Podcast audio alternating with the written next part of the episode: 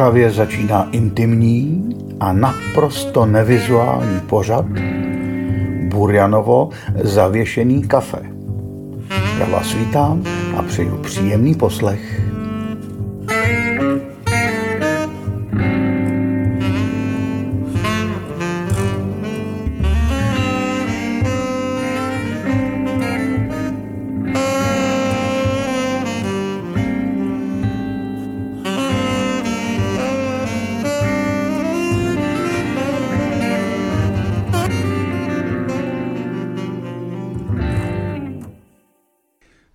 Den, vážení posluchači Burjanova zavěšeného kafe.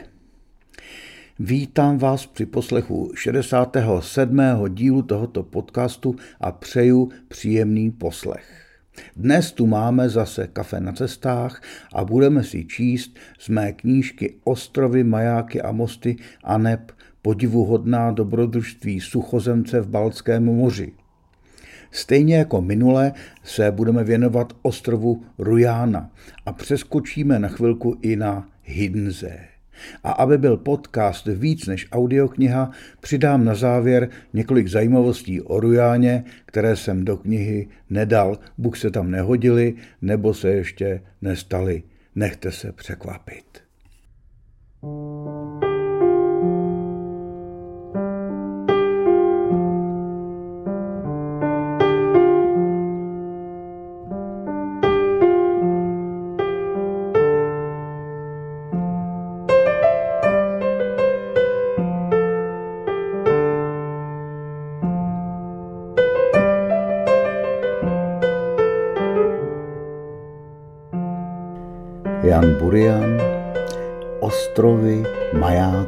Mosty a neb podivuhodná dobrodružství suchozemce v Balckém moři, část druhá.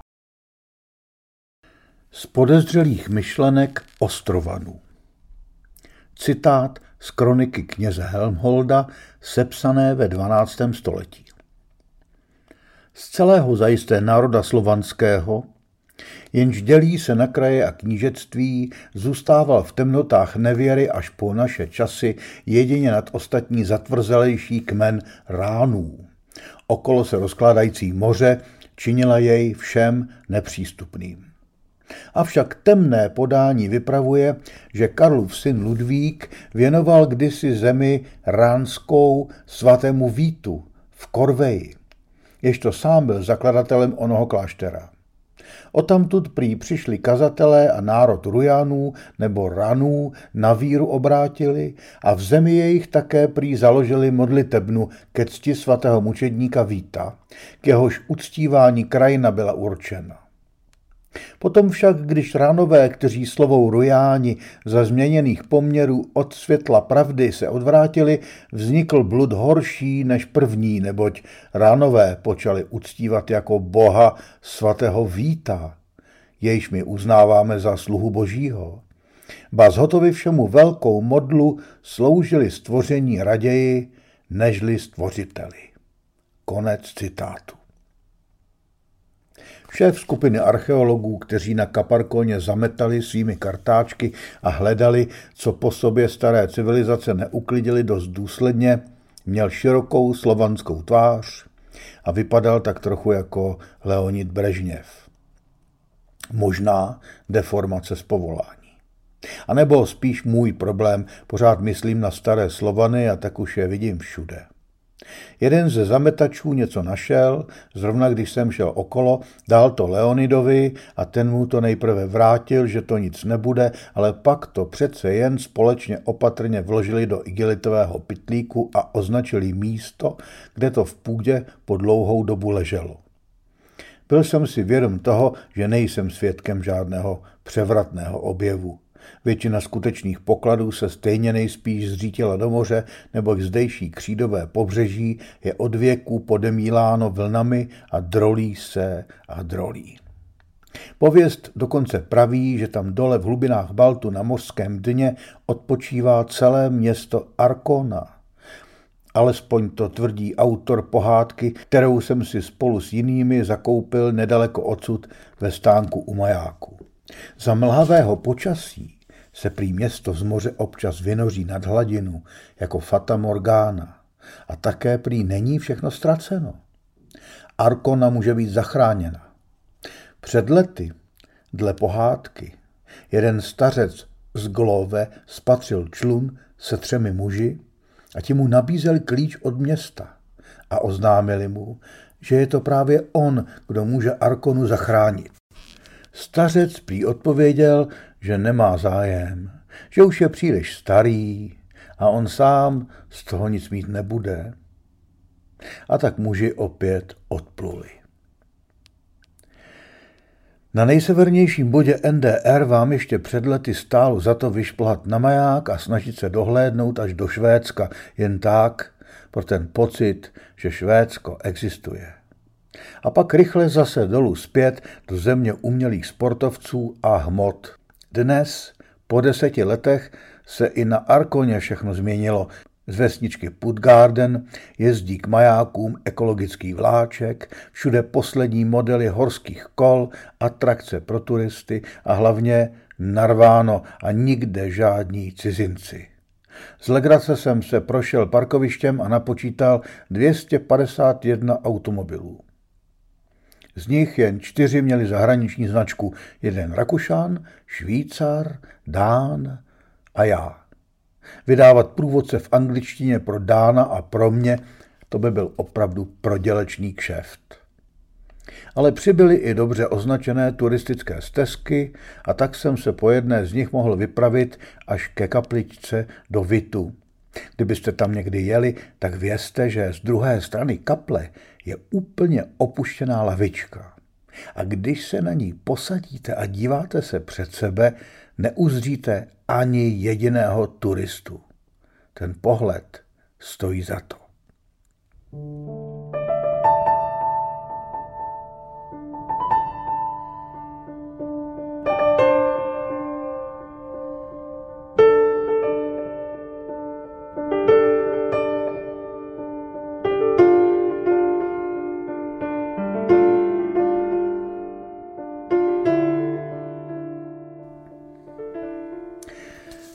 Lingua franca. Ve vesničce Nedesic bydlí ve velkém domě se zahradou Walter Gess, můj kamarád ze svantovského koncertu.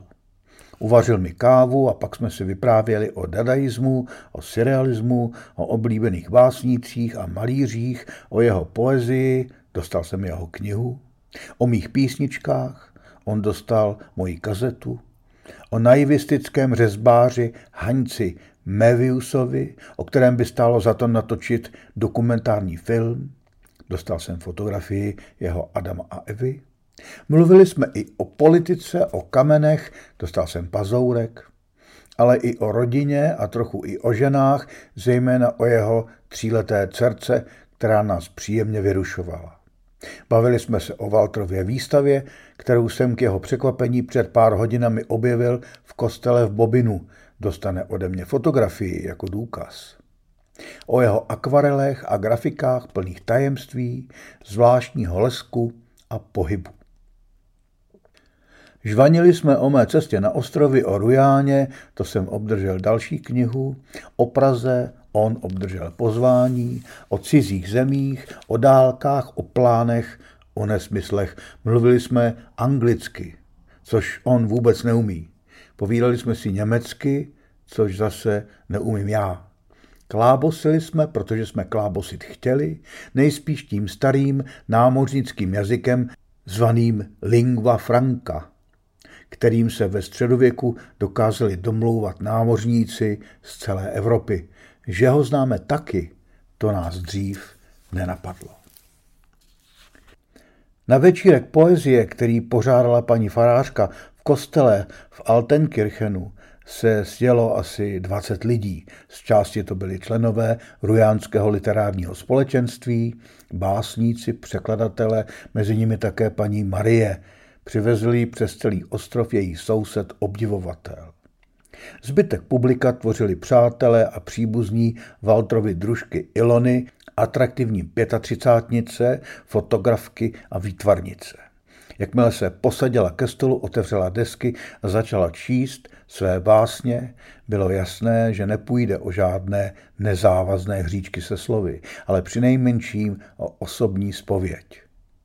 Tón jejího hlasu, způsob přednesu, melodie některých slov a občasné známé slovíčko vypadlé z jinak nesrozumitelné mozaiky věd, to vše na mě působilo se zvláštní přesvědčivostí. My, co jsme zvyklí celý život poslouchat hudbu z cizích zemí, aniž bychom rozuměli textům, dokážeme lecos vycítit. Iloniny verše to byla smyslná a niterná hudba.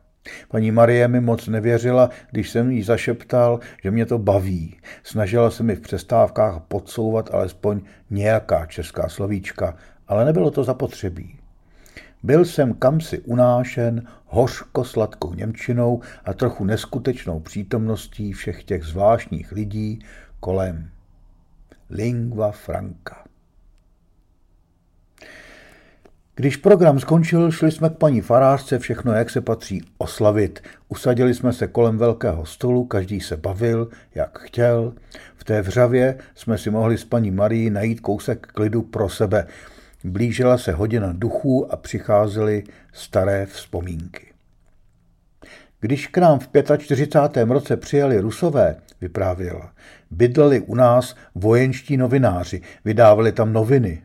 Jeden ruský voják, kterému bylo asi 23, mě pozval, jestli bych s ním nechtěla strávit noc pod širým nebem pod velkou jabloní na zahradě.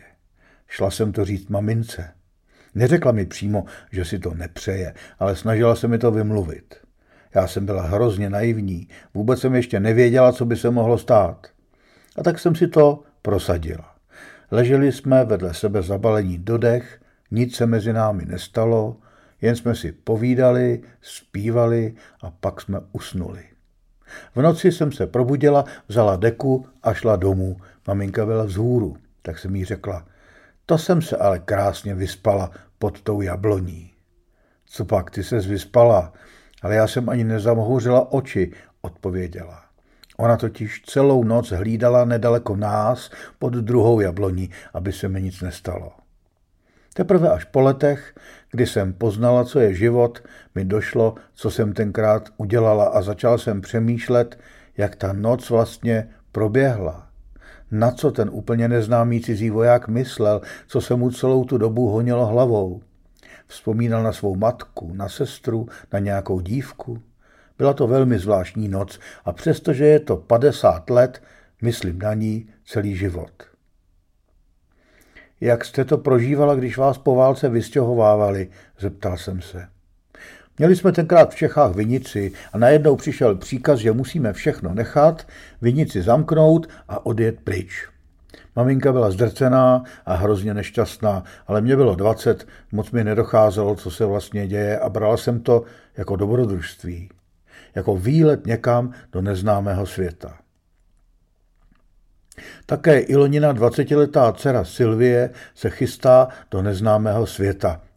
Od podzimu bude žít sama v Mnichově a studovat restaurátorství na akademii. Zeptal jsem se jí, jestli se jí nebude stýskat po Rujáně. Bude. Rujána je nejlepší místo, které zná. Je to můj ostrov, řekla pateticky. Jiné ostrovy vás nelákají? Proč, když ten můj je tady? Poprvé tu přede mnou někdo mluví o Rujáně jako o ostrově.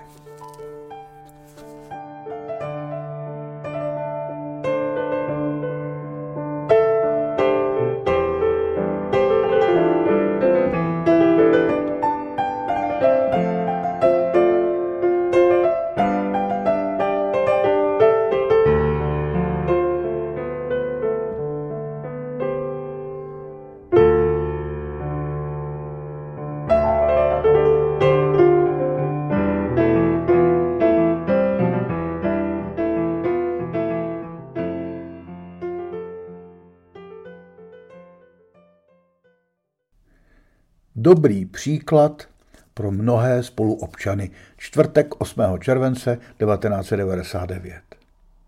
Hinze. Asi 17 km dlouhý a nejvýše 2 km široký pruh pevniny, zhruba hodinu a půl cesty lodí ze západního břehu Rujány, jejíž pobřeží chrání jako vlnolám. V severní části ostrova jsou lesy, kopce a dvě vesnice, Kloster a Grieben. Hranici s mořem tvoří 60 metrů vysoké útesy a nádherné písečné pláže. Jižněji leží nížina s osadami Witte a Neuendorf a zcela na jihu je ptačí rezervace. Ve staroislandských ságách se Hiddense nazývá Hithise. O zvláštní vůni ostrova vypráví stará legenda. Bůh Loki ukradl bohyně lásky a plodnosti Freje vzácnou perlu, ale když letěl přes moře, vypadla mu a ztratil ji. Na místě, kde se dotkla země, se utvořil ostrov. Freja navštěvuje svůj ostrov Perlu a připomíná svou přítomnost vůní svých vlasů, moře, jalovec, šípky, maliny. Velkou část historie má Hinze společnou s Rujanou. Do cisterciáckého kláštera v Klostru, založeného v roce 1296, byli prý mniši posíláni za trest jako do vyhnanství. V roce 1527 však přestal klášter fungovat a jedinou jeho částí, která se dochovala, je kostel z 15. století. Za třicetileté války jsem pronásledoval Albrecht z Waldsteina dánské vojsko. Dánové ostartovali z kázů místního lesa, neboť si pokácenými stromy nejprve topili na lodích a pak se dokonce rozhodli udělat si zásoby paliva a odplout s plně naloženými koráby do Kodaně. Před Waldsteinem se jim podařilo uprchnout jen proto, že se jeho vojsko nestihlo dostatečně rychle přeplavit přes průplav na Hinze. Vynalézavý Albrecht pak raději nechal lesy na ostrově vypálit, aby se nedostali do nepravých rukou. O jeho sadámovském řádění prý podává svědectví pěticentimetrová vrstva spáleného dřeva, kterou můžete najít asi metr pod povrchem. Ještě mnoho let poté malovali malíři Hidnze jako holou planinu. Dnes je tu opět všechno chráněné. Dokonce i za bývalé NDR tu omezovali turistiku a zakazovali budování průmyslových objektů, stanování, rozdělávání ohně, používání automobilů a hraní na transistorová rádia.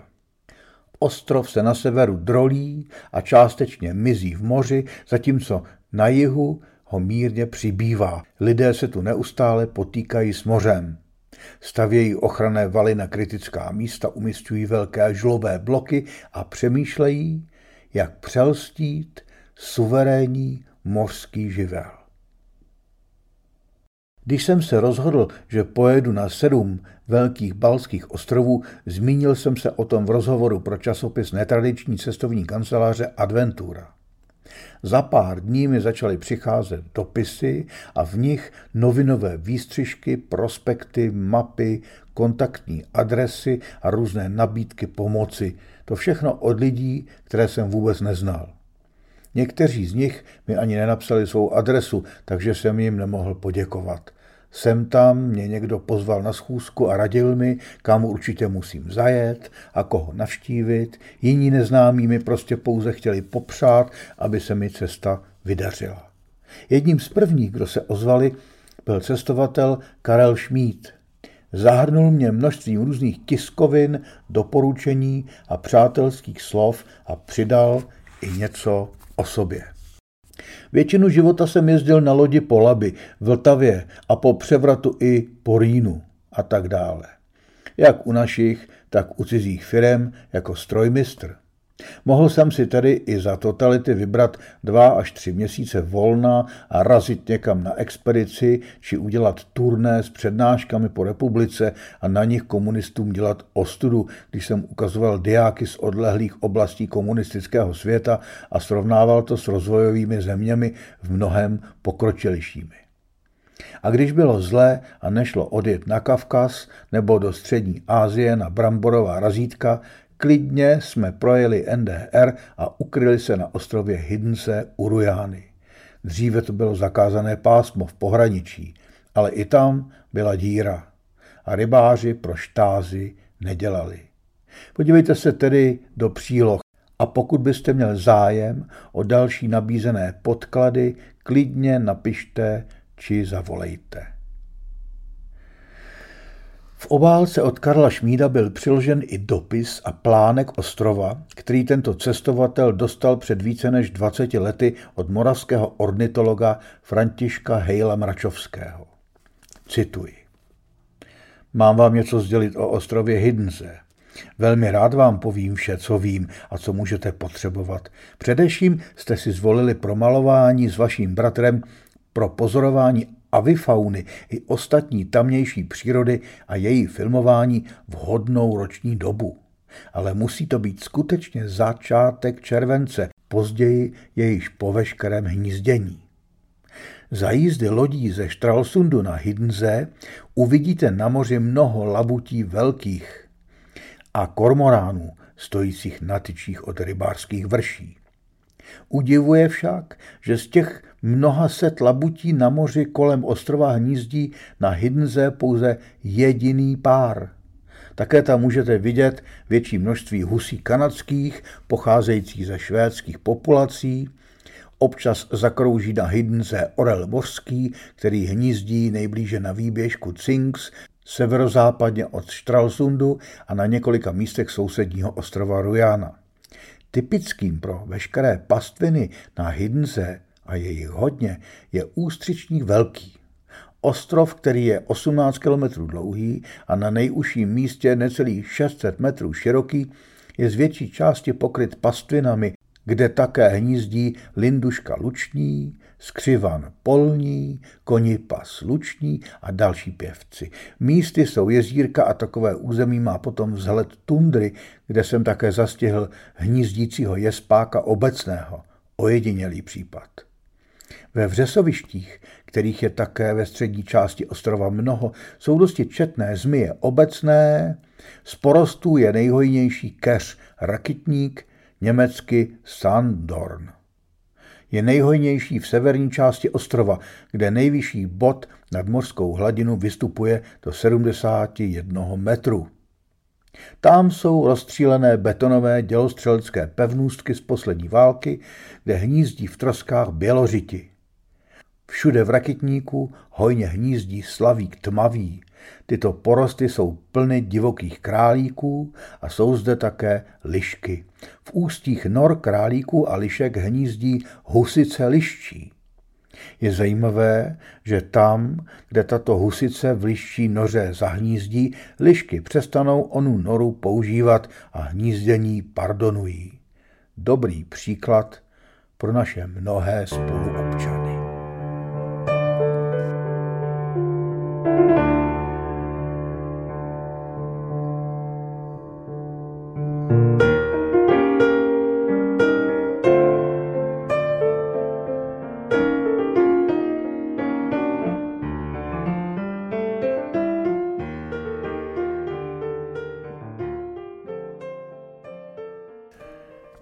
Vydavatelka, redaktorka, kolportérka. Auto jsem nechal na soukromém parkovišti v zahradě jednoho domu v Šachprode. Na Hidnze se musí s batohem na zádech. Usadil jsem se na lodi a jal se pozorovat průliv. Paní Marie mi na Hidnze domluvila schůzku s majitelkou místních novin. Představoval jsem si, jak s ní natáčím na magnetofon interview, když nebude umět anglicky. Ještě jsem si ani nestačil zamíchat cukr v kávě, když tu slyším nad sebou češtinu. Šimon, mladší z dvojice posledních dvou českých turistů na Rujáně. Je, dobrý den, tatínek je venku na palubě. Rozhodl jsem se ničemu se nedivit.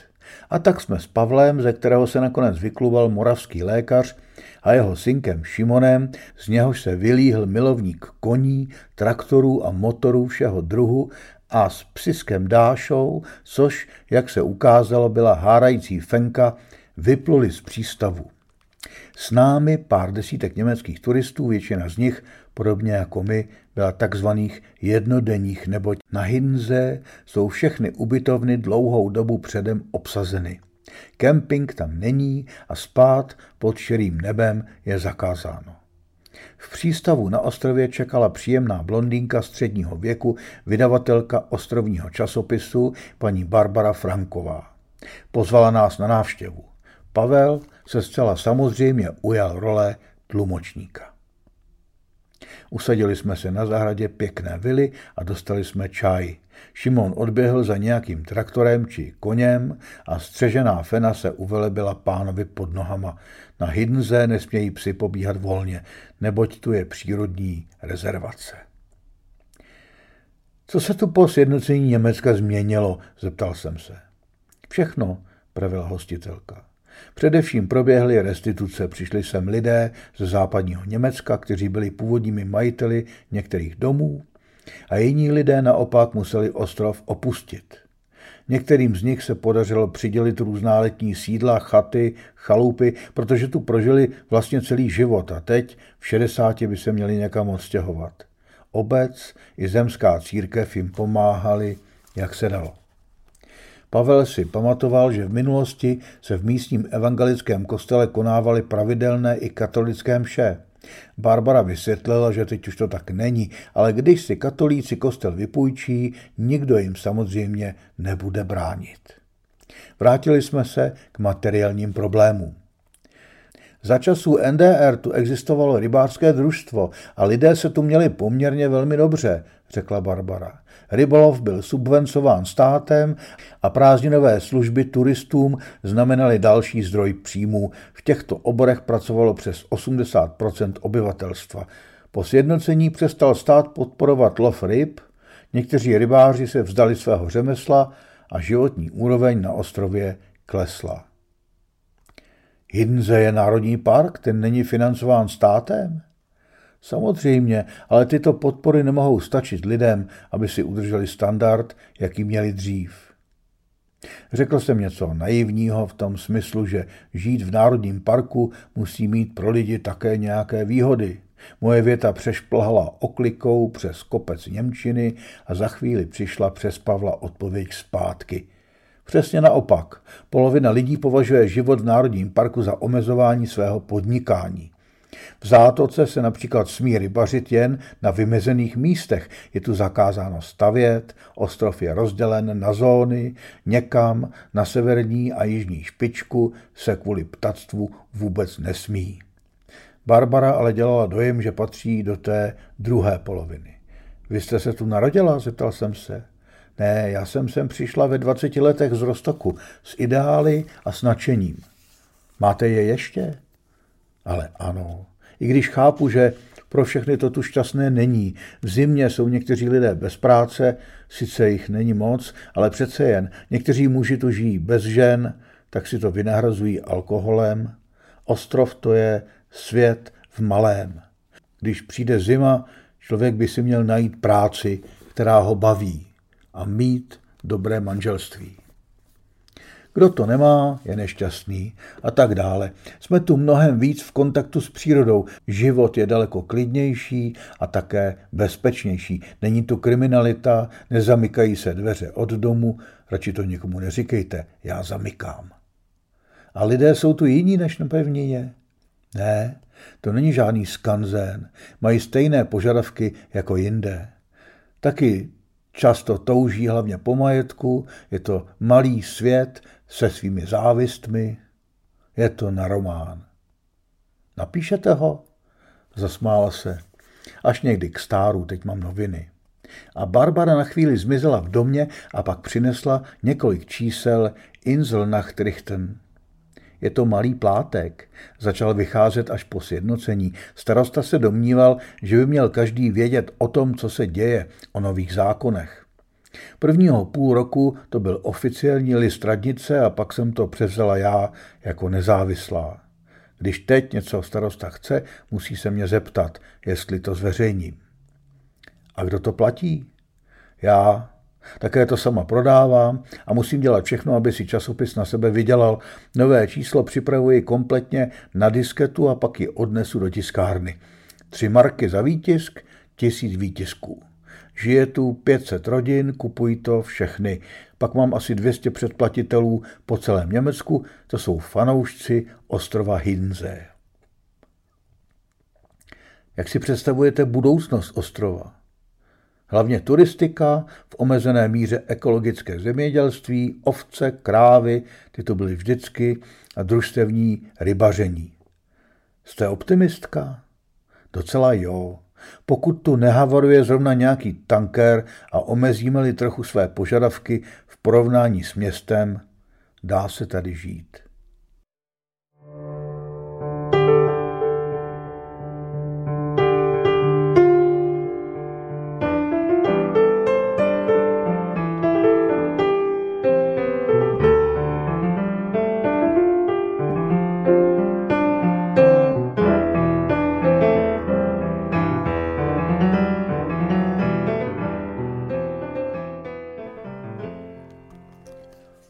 Ostrov pokladů. Když jsme se rozloučili s Barbarou, zjistili jsme, že Šimon zmizel. Procházeli jsme se tu po východní, tu po západní straně ostrova, zrovna v místech, kde nebyl příliš široký a snažili se dítě objevit někde mezi jachtami, na koni či v balónu. Pan doktor vypadal méně nervózní než já, ale nebyl.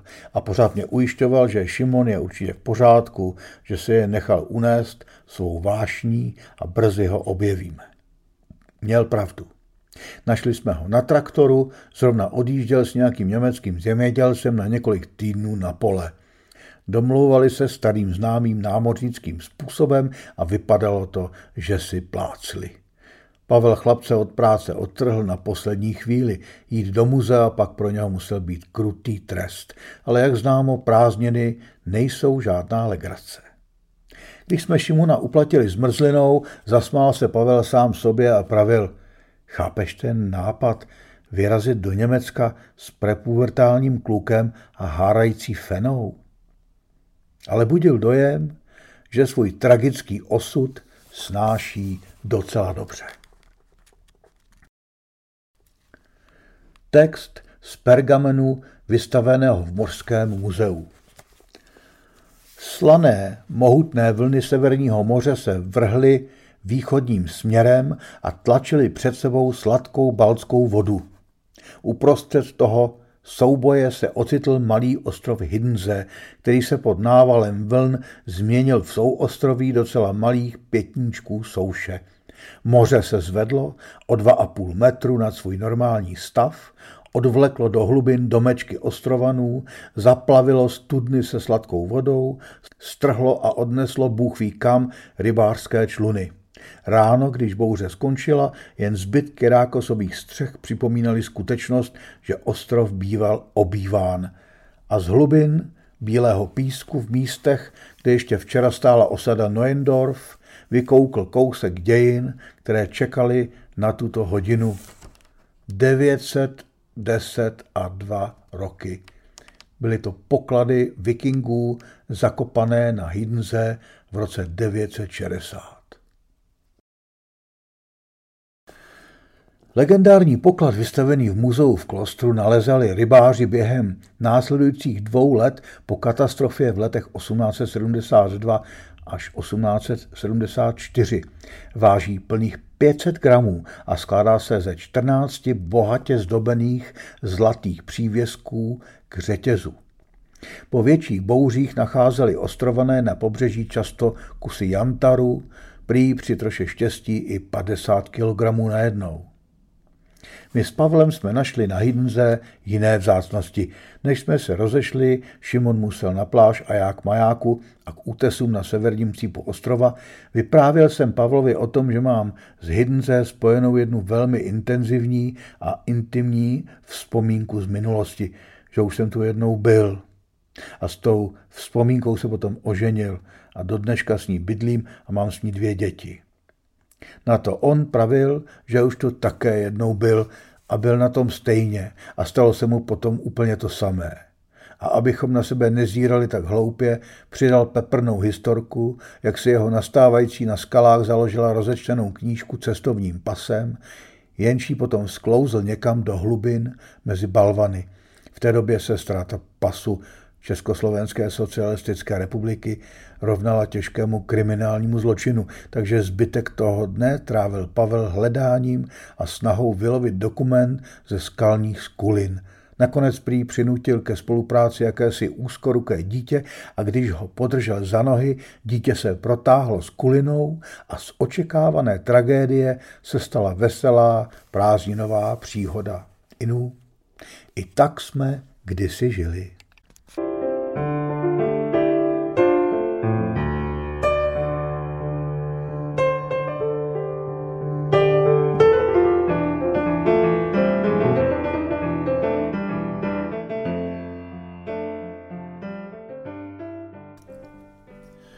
Mořský trn. Hiddense v minulosti navštívila plejáda všech možných uměleckých a vědeckých osobností.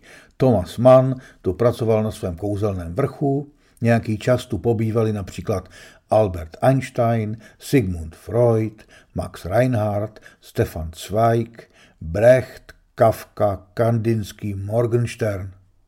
Herečka Asta Nielsenová měla na ostrově svůj dům, ale jediným skutečným trvalým slavným obyvatelem ostrova byl nositel Nobelovy ceny za literaturu Gerhard Hauptmann. V roce 1930 tu koupil dům zvaný Sédorn, mořský trn a stal se tak občanem Hiddenze, kam poprvé přijel jako 23-letý v roce 1885 a kde se nechal po své smrti v roce 1946 pohřbít.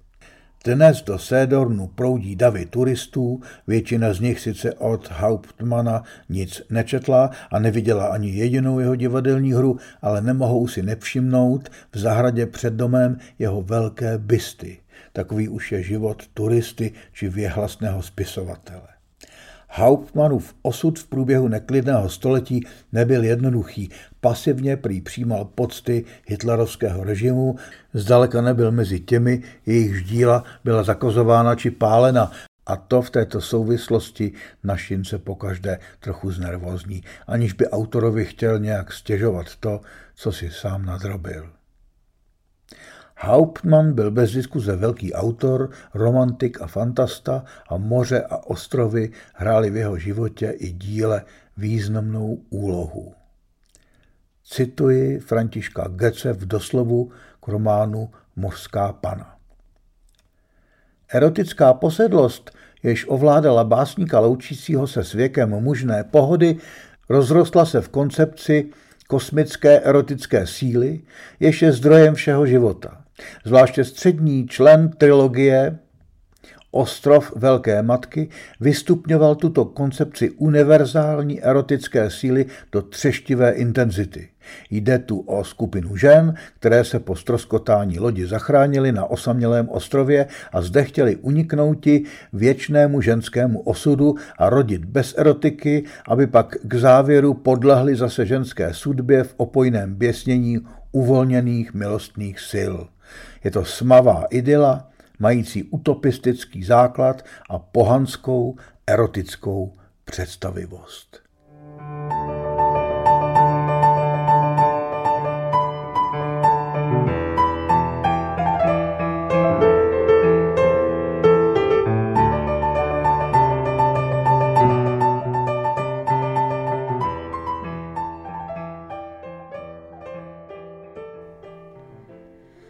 Intermezzo. Poledne tráví suchozemec pod útesy nedalekého majáku na půl ponořený do vody mezi kameny a hrubým pískem. Není nahý, i když by mohl být, neboť v tomto kraji by se tomu nikdo nedivil. Když se Německo sjednotilo a přijeli sem obyvatelé jeho západní části, spatřili své východní spoluobčany na plážích, jak je pán Bůh stvořil. Prý se i často pohoršovali nad tím, že svou nechuť k plaveckým úborům přehánějí, ale východní bratři jim odpovídali, nechte nás na pokoji. Nudismus to byla jediná svoboda, kterou jsme si za socialismu mohli téměř bez omezení užívat. Ale i tak si suchozemec užívá svobody těla, je sám s divokým mořem, Vlny nejsou nějak vysoké, ale ocitá se tváří v tvář otevřenému baltu a jeho síla je cítit. Suchozemec na pláži. legrační úkaz, fascinován kameny i kamínky, bere do ruky desítky exemplářů a zkoumá barvy a jejich odstíny pod vodou i na souši. Přenáší balvany z místa na místo, jak dítě, a přistěhuje se, jak s kýmsi, kdo tu není, diskutuje o jejich tvarech a možných osudech. Také naplavené kusy dřeva jsou pro něho nesmírně zajímavé, i střípky vodou ohlazené a k tomu všemu hraje pravá mořská kapela, poživačný šum. Vzpomíná, a čtenář mu promine, co tu kdysi prožil, hledá kamínky s dírou, neboť prý přinášejí štěstí a suchozemec u moře po štěstí touží víc, než kde jinde. Děravej kamínku, svírám tě v pěsti, naděl nám do vínku kousíček štěstí, špetičku naděje a zbav nás bolu, ať nám zas dobře je a ať jsme spolu kamínku děravej, z moře či z nebe. Nic víc nám nedávej. Už máme sebe.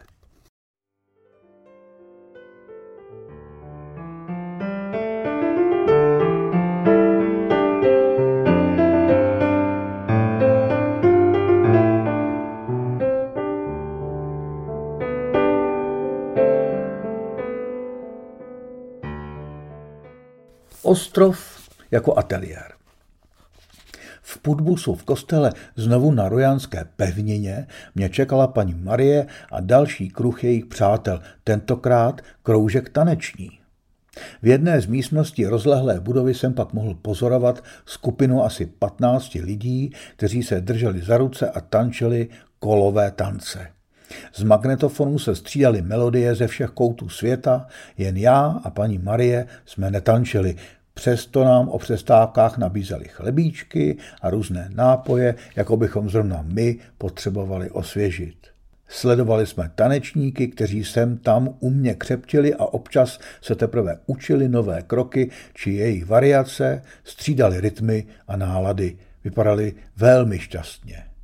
Paní Marie mi nenápadně prozrazovala osudy anebo alespoň některé příběhy ze života tanečníků a tak jsem se nepřímo seznámil s budoucím manželským párem, který taneční kroužek organizuje, s jednou italkou, s úřednicí, s fotografem, s vědeckými pracovníky z Akademie věd z ostrova Film. Určitě byli mezi nimi i někteří z těch, jež jsem před několika dny zužován komáry tolik a beznadějně toužil poznat. Když zazněla z magnetofonu poslední píseň, paní Marie se zvedla a přidala se k ostatním. Tanečníci kráčeli slavnostně, šlo o jakousi zvláštní modlitbu, vážnou, ale i radostnou, kolektivní, ale i s dostatkem místa pro každého zvlášť. To bylo už po třetí, co jsem se za těch pár dnů ocitl v tak příjemné společnosti, tolik odlišné od té, jež zuřila v lázeňských centrech, na diskotékách, v hostincích či kasínech na pobřeží. Dozněla hudba a šlo se na večeři. Paní Marie, fotograf Folkman Here se ženou, vědecký pracovník z ostrova Film pan Špecht a já. Seděli jsme u stejného stolu jako první večer, sem tam jsme mluvili anglicky, občas paní Marie tlumočila. Pan Here vyprávěl o své galerii na ostrově Film, kam nás náš průvodce nezavedl. Možná věděl proč. Pan Here se zabývá zvláštní tematikou, dělá snímky stromů, pařezů, větví a kořenů, které připomínají cosi z lidského těla. Dost často jsou to fotografie silně erotického charakteru, protože pořádný chlap to v tom dřevě prostě nemůže nevidět. Jednou přišla do galerie manželská dvojice, vypráví Folkmar. Zarazila se před jednou fotografií, na které byla část stromu, jež opravdu nemohla nikomu připomínat nic jiného než ženský klín. Mužovi to bylo jasné hned, ale žena se na to dívala a pořád mlčela. A když byli na odchodu, najednou vykřikla, už vím, co to je. Bylo jí slyšet po celé galerii. To je přece kráva. Folkmar Here, můj ateliér film. Film Malý ostrůvek v Rojánském zálivu s velmi starými porosty dubu a buku si dodnes zachoval svou severskou prapřírodu, jež byla malířům inspirací už téměř před dvěma sty lety a pro mě je jakýmsi způsobem vzpomínkou na ztracenou mýtickou jednotu přírody a člověka. Povalené stromy nabízejí bezprostřední pohled do říše kořenů, průběhu kmene a větvoví. Povalené stromy objasňují život v polárním řádu bytí a zániku.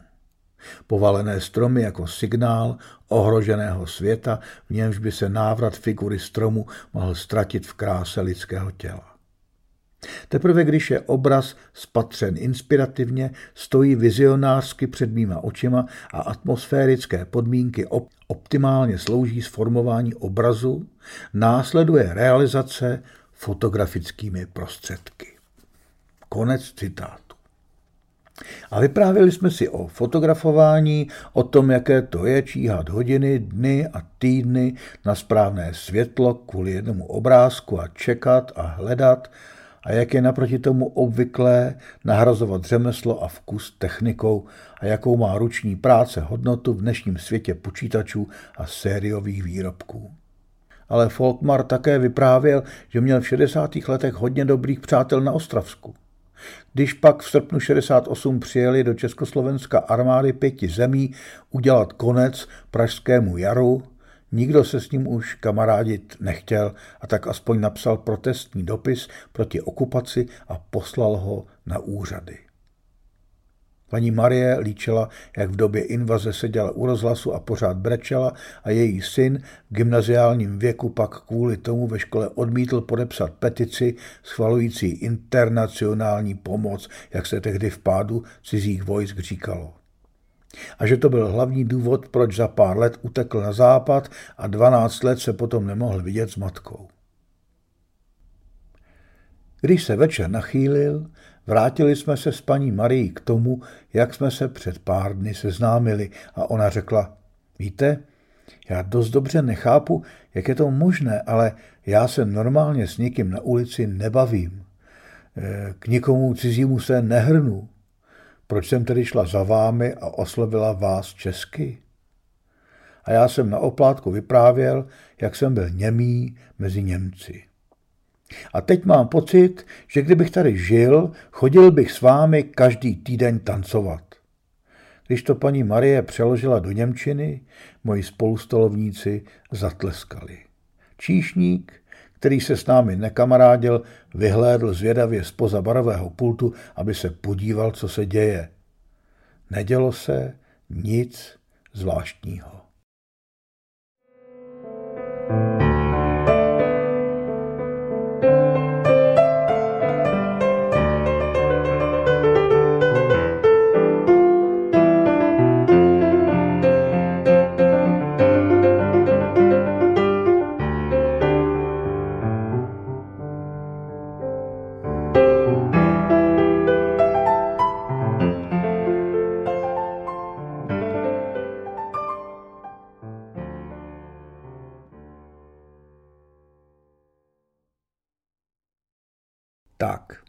To máme ze čtení na pokračování pro dnešek všechno. Teď vám řeknu ty nutné obvyklé informace a pak si ještě můžete vyslechnout něco o Rojáně, co v knížce není.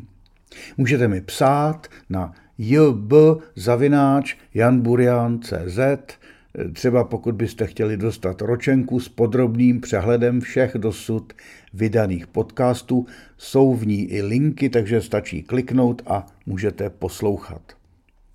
Pokud byste měli chuť podpořit tvorbu a distribuci Burjanova zavěšeného kafe, budu opravdu rád, když pošlete jakoukoliv částku nebo si zřídíte stálý bankovní příkaz na číslo účtu 478 399 8003 lomeno 0800. Rád bych tento podcast nahrával nadále i pro ty, kteří za něj platit nechtějí nebo nemohou, ale co si budeme nalhávat, přátelé, i když kuře hrabe zadarmo, mělo by občas něco vyhrabat, aby nedohrabalo dřív, než dospěje ve slepici nebo kohouta. Děkuji za pochopení. Za týden zase v sobotu v 18.00 na vás čeká rozhovor s velmi zajímavou ženou. Nechte se překvapit. A teď ještě naskok na Rujánu.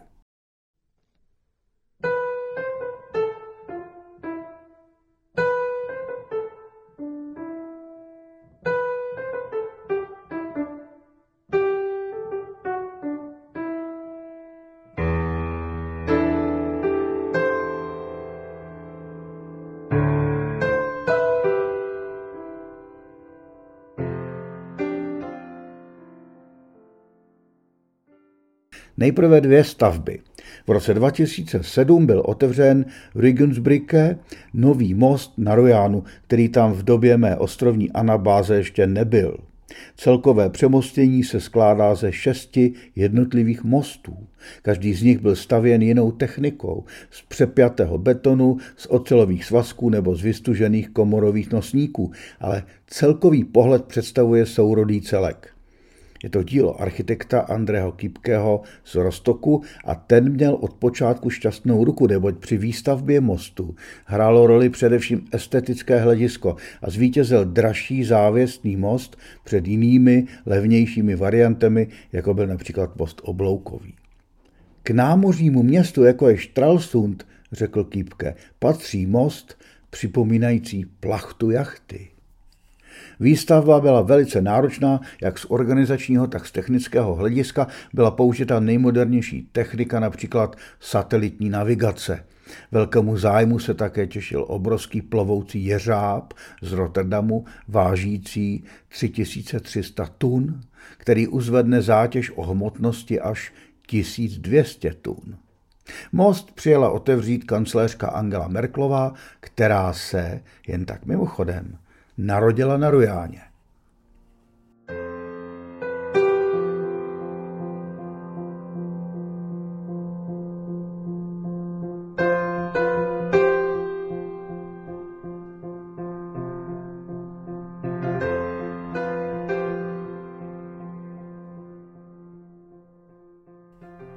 Čtyři roky později vzbudila pozornost jiná stavba, díky níž se obyvatele ostrova dočkali zápisu do Guinnessovy knihy rekordů. Vytvořili totiž hrad z písku o výšce minimálně 90 cm a délce 27,3 km, čímž překonali starý rekord z americké pláže Myrtle Beach v Jižní Karolíně o 900 metrů.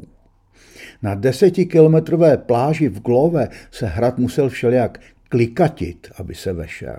Stavěli ho nejenom plážoví hosté, ale i místní obyvatele a třeba i sbor hasičů. Dohromady měli k dispozici přes 10 tisíc plastových lopat a lopatek. Stavbu porota sledovala z vrtulníku. Na některých místech bylo nutno vypůjčit si písek z různých rozestavěných staveb, neboť tolik ho ani na pláži nebylo.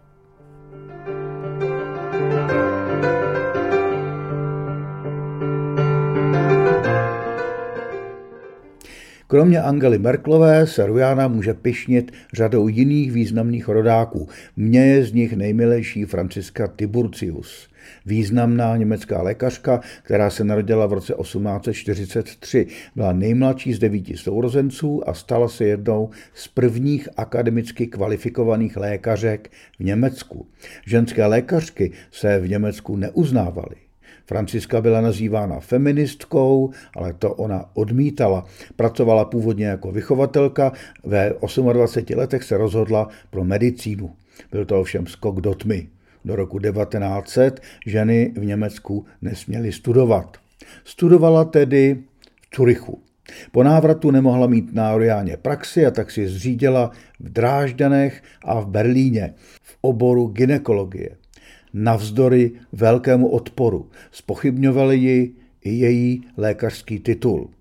Ona si však upevnila postavení mimo jiné tím, že založila poradnu pro ženy a spolu s přítelkyní Emily Lémusovou pracovala za velmi nízké poplatky a vybudovala kliniku Centrum první generace žen lékařek v Berlíně.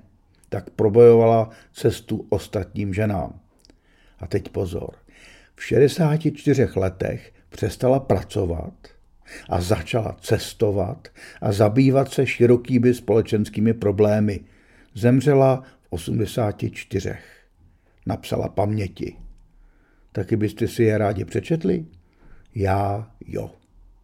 Tak se mějte hezky, zdraví vás, Burjanovo zavěšený kafe.